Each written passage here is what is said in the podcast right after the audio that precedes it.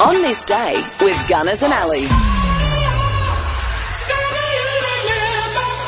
It's Thursday, the 16th of November. Let's find out what happened on this day. Australian actor and impressionist Max Gillies was born in Melbourne on this day in 1941. Today, Max is 82. Australian actor and chef Ken James is 75. He also played Mark Hammond in the 60s Skippy TV series. Australian adventurer Albie Mangels is 75. Welsh born comedian Griff Rhys Jones turned 70 today. British boxer Frank Bruno, he's 62. Tim Ferguson, the Australian comedian and singer, is 60. Diana Krall, the Canadian jazz pianist and singer, she's 59. And married to Elvis Costello. American actress Lisa Bonet is 56. And finally, Kate Miller Heidke, the Queensland singer, is 42. It was on this day in 1824 that the Murray River, the longest river in Australia, was discovered in air quotes by explorers Hume and Hovell. Yeah, I think the Murray River had been there before it was discovered, Yeah, just between you pretty and me. sure you're correct there. Polish explorer Paul de Strzelecki climbed and named Mount Kosciuszko, which is pronounced Kościuszko. yeah, Australia's highest mountain,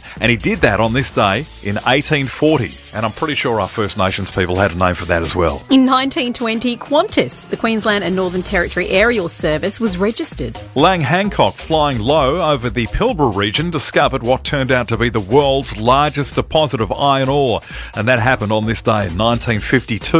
In 1959, The Sound of Music opened on Broadway. Clark Gable, the American actor, died at the age of 59 on this day in 1960. In 1981, that famous scene went down where Dennis Lillee kicked Javed Miandad, the Pakistani cricketer, who waved his bat at him. Yeah, I, rem- I remember that very well.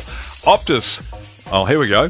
Optus, the first company to rival Telecom, became available to consumers in most areas of Sydney, Melbourne, and Canberra on this day in 1992. And now everyone's jumping back to Telstra. Pretty much. And that's all I have to say about that. It was on this day in the year 2000, Michael Caine was knighted by the Queen. But he was knighted under his real name of Maurice Micklewhite. Love that. And the Beatles' music catalogue became available for downloading from Apple iTunes on this day in 2010. Just a few of the things that happened on this day for Thursday, the 16th of November.